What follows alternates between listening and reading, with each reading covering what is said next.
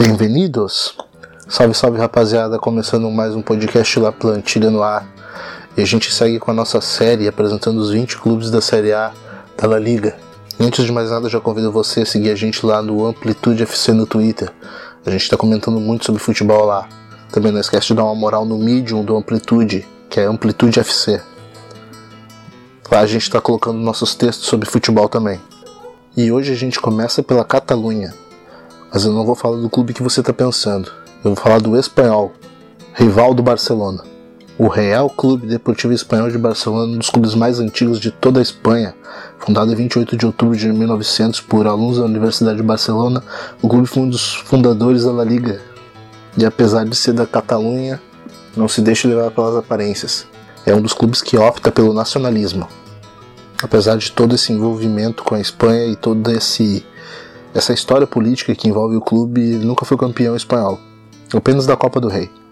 O clube também possui 2 vice-campeonatos da Liga Europa. O povo da Catalunha tem no Espanhol como um aliado do Real Madrid, entre aspas. Daí a rivalidade. Apesar de serem da mesma cidade, ambos pensam politicamente muito diferentes, o que acirra ainda mais a rivalidade entre Espanhol e Barcelona. Dentro mesmo da Catalunha, eles sofrem um preconceito por serem aliados da monarquia, como os torcedores do Barcelona cunham.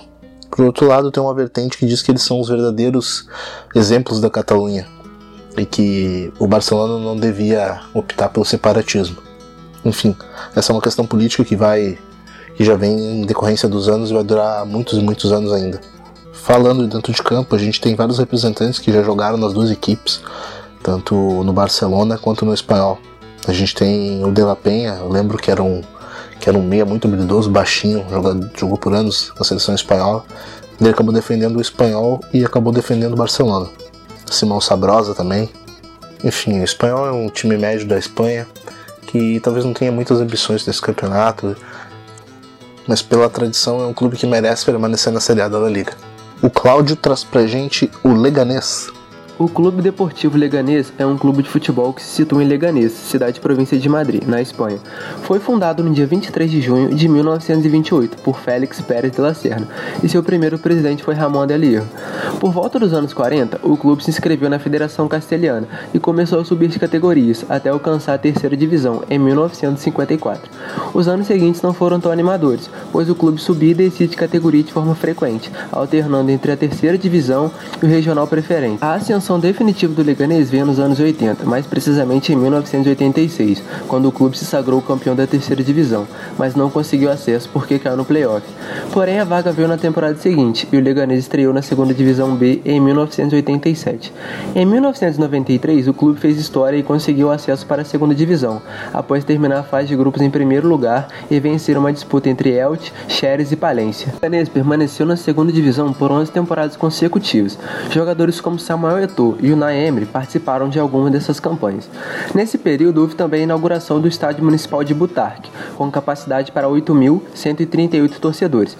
Estádio esse que o Leganés manda seus jogos até hoje, porém o tamanho da arquibancada aumentou, passou a ter 11.454 lugares. O longo período na segunda divisão acabou em 2004, quando o clube foi rebaixado. Foi uma temporada estranha por conta de Daniel Grimbank. O empresário argentino comprou o clube, dispensou 15 jogadores espanhóis e contratou 15 jogadores argentinos. O projeto dele era ambicioso, queria chegar na primeira divisão em 3 anos, porém os resultados não foram positivos e ele simplesmente abandonou o clube na segunda metade da temporada. Após esse problema, Jesus Pôde voltou à presidência, porém os maus resultados continuaram e fizeram com que o Leganés fosse rebaixado para a terceira divisão. Na temporada seguinte, Rubem Fernandes assumiu a presidência com a intenção de levar o time de volta à categoria profissional, mas os resultados não vieram e por consequência disso, em 2008, veio o momento mais delicado da história do clube. Graves problemas econômicos que quase resultaram na falência do Leganés. Em dezembro do mesmo ano, o clube foi comprado pelo empresário local Felipe Moreno e sua esposa Maria Vitória Pavon, que assumiu a presidência. Os novos donos quitaram todas as dívidas e reestruturaram o clube, mas a trajetória dentro de campo não estava acompanhando. O Leganés era totalmente instável. Em 4 temporadas, o clube teve 10 treinadores diferentes.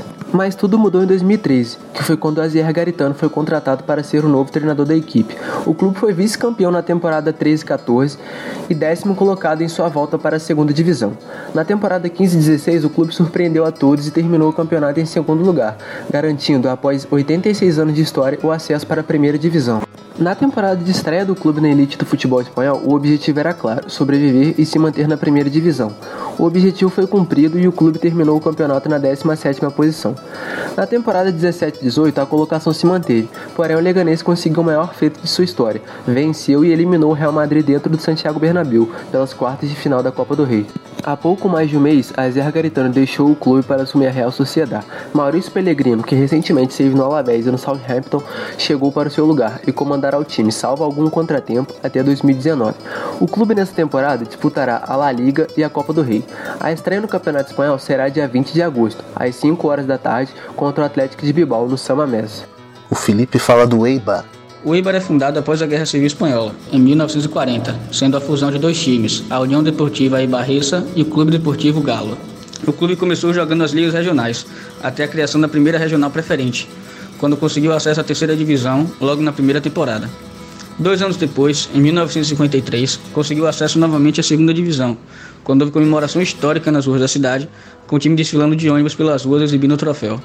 No entanto, o Eibar cairia para a terceira divisão, onde amargaria por 28 anos, chegando a jogar e perder incríveis 14 jogos valendo o acesso. Na época havia um sistema de playoffs, criando-se a lenda de eterno aspirante a subir, porém nunca conseguindo a promoção.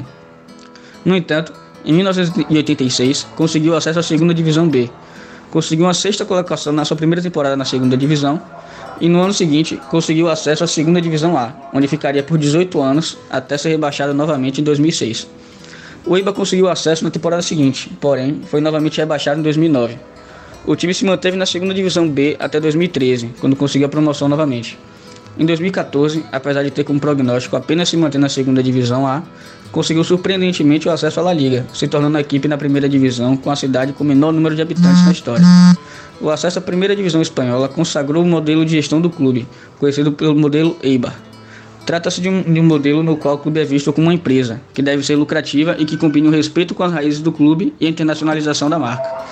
Este modelo se distinguiu por uma gestão econômica profissional, com a política de dívida zero e o compartilhamento da propriedade do clube, uma vez que nenhum acionista pode ter mais de 5%, chegando a ter mais de 11 mil acionistas ao redor do mundo, com campanhas de crowdfunding para levantar capital. Desde então, o Eibar se encontra na primeira divisão, fazendo campanhas dignas e buscando o crescimento do clube. O time tem como destaques o atacante brasileiro Charles Dias, Kiki Garcia e o meia Pedro Leão. Para essa temporada, o time deve brigar para terminar na metade de cima da tabela, tendo terminado em 9 no ano passado. O Smack Neto traz um poderoso Real Madrid.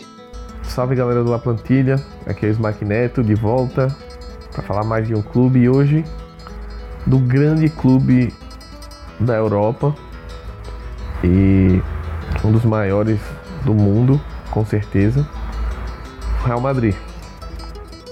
Real Madrid Clube de Futebol foi criado por Juan Palacios e pelos irmãos Juan Padrós e Carlos Padrós, com o nome de Sociedade Madrid Futebol Clube.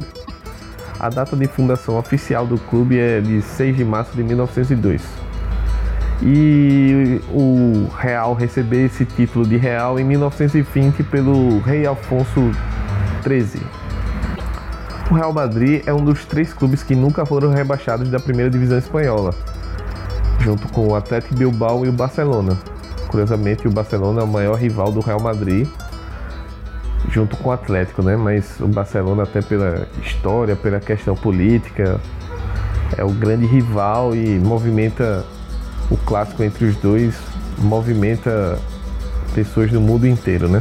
Os merengues são os maiores campeões da La Liga, com 33 títulos, além de serem os maiores campeões da Europa, da Champions League, no caso, com 13 conquistas.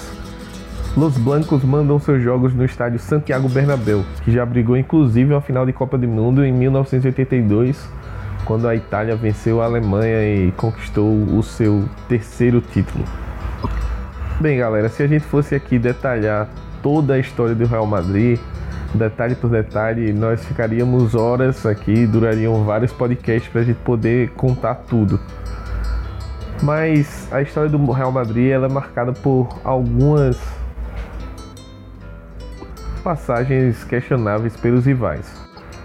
O período da ditadura do general Franco, entre o final da década de 30 e até meados da década de 70, é uma época de muita glória para o Real Madrid, mas que os seus principais rivais, como Barcelona, Atlético e Bilbao, levantam manchas sobre esse período, justamente acusando o Real de ter sido beneficiado pelo Franco, de ter sido utilizado como uma espécie de propaganda política para o regime.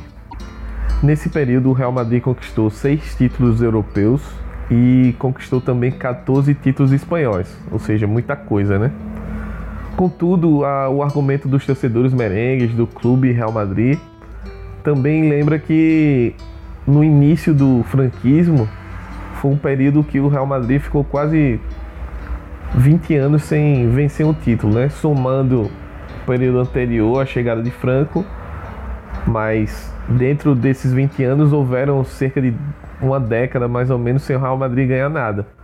Foi o período que o Santiago Bernabéu ascendeu ao clube como presidente, ele que é ex-jogador do time, e começou a reformular o clube, foi um visionário, ele foi um dos caras que idealizou o torneio da Champions League, construiu o estádio que hoje leva o seu nome.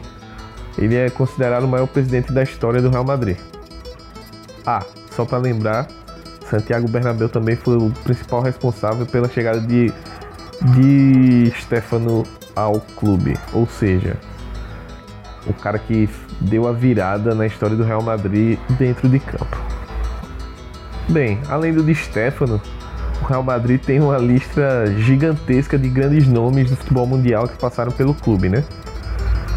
No período da década de 50 e 60, por exemplo, além do Di Stéfano, o time tinha Copa, Puskas, Guento, Santa Maria e outros craques responsáveis pelaquela fase de ouro do Real Madrid, se consolidando como o grande clube da Europa. Após um período complicado ali na década de 70, uma espécie de entre-safra, o Di Stéfano acabou sendo responsável de forma indireta, já que ele era o treinador da equipe, por lançar outros nomes que entraram na história do Real Madrid, que ficaram conhecidos como a Quinta del Buitre: Manuel Sanches, Rafael Martín Vázquez, Miguel Pardesa, Michel e Emílio Brutaguenho. Juntos conquistaram 5 títulos espanhóis consecutivos entre 85 e 91. Marcando um grande período de dominância do Real Madrid dentro da Espanha, mas o clube ainda ambicionava voltar aos grandes tempos na Europa. E isso veio junto com grandes jogadores como Raul, Roberto Carlos e Hierro Redondo, que reconquistaram a Europa na temporada 97 e 98. Além disso, o Real Madrid viveu a geração dos galácticos, né? Com Figo, Zidane, Ronaldo, Beckham, Casillas.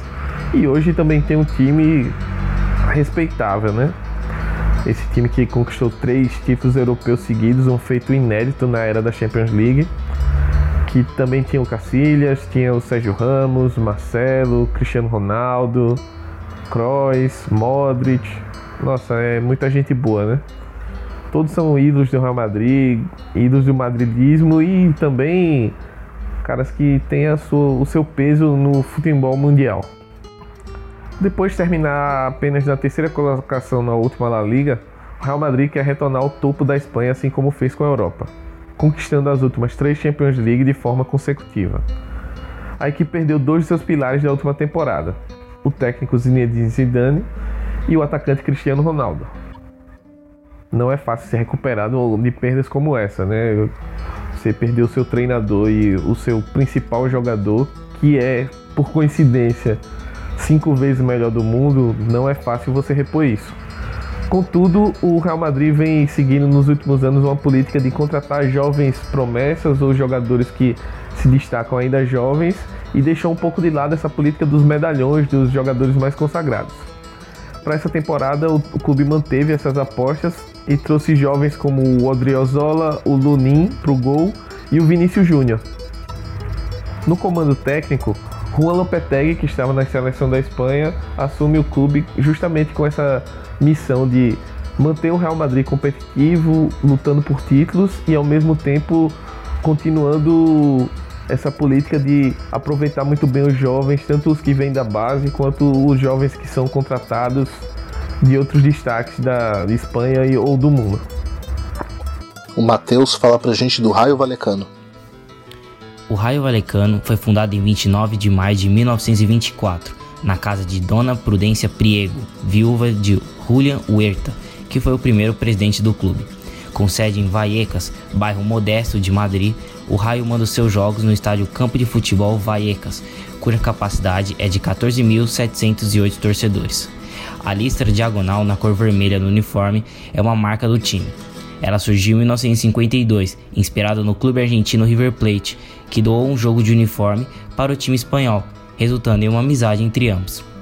Os franjirrojos têm um grande destaque na Espanha por conta do seu engajamento político e sua apaixonada torcida. Por ser um clube de bairro, os raístas, como são conhecidos os torcedores do Rayo Vallecano, consideram-se o verdadeiro clube operário de Madrid, imagem que costuma ser ligada ao Atlético de Madrid, o que é contestada pelos vallecanos pela conduta supostamente fascista do grupo organizado Frente Atlético e pela situação econômica superior de torcedores do Atlético.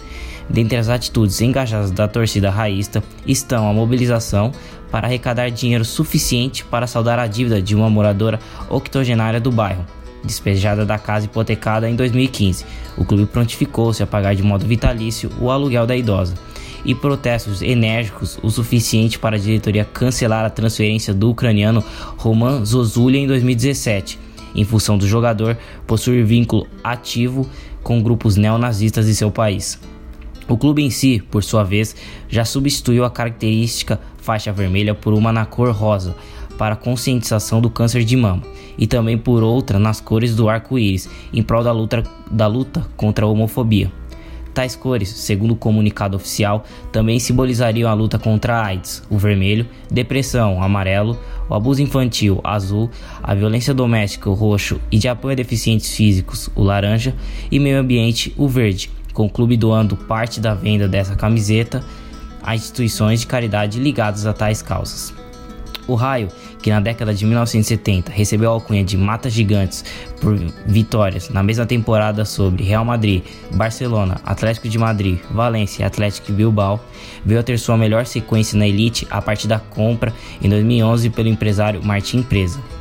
Ao fim da temporada 2010-2011, o clube subiu da segunda divisão e dali ficou por 5 temporadas seguidas na primeira, incluindo sua melhor campanha na elite, o 8º lugar na temporada 2012-2013. Na temporada passada, a equipe foi campeã da segunda divisão espanhola, conquistando seu primeiro título da história. A excelente campanha foi comandada pelo técnico Michel, que vestiu a camisa do Rayo por 250 vezes, sendo recordista pelo clube. Para lutar pela permanência na elite espanhola, o técnico teve a perda de Roberto Trachorras, um dos líderes e ícones do clube, mas conta com a volta do experiente lateral Tito e a chegada dos jovens Emiliano Vásquez e José Pozo. Apesar do time possuir alguns traços do jogo ofensivo implantado por Paco Remes, que não foi suficiente para salvar a equipe do rebaixamento em 2016, o Rayo espera ter aprendido com os erros para permanecer por mais uma temporada em La Liga. Então, rapaziada, muito obrigado por nos ouvir até aqui. Esse foi o podcast La Plantilha. Já fica ligado que daqui a pouco estão chegando outros episódios da continuação dessa série. E em breve vem aí um episódio especial sobre o mercadão da bola no Campeonato Espanhol, dando o nosso ponto de vista sobre aquilo que os clubes vão almejar ao longo do ano em competições europeias e também na La Liga. Reforçando, não deixa de seguir a gente no Amplitude FC no Twitter. Grande abraço, tchau, tchau.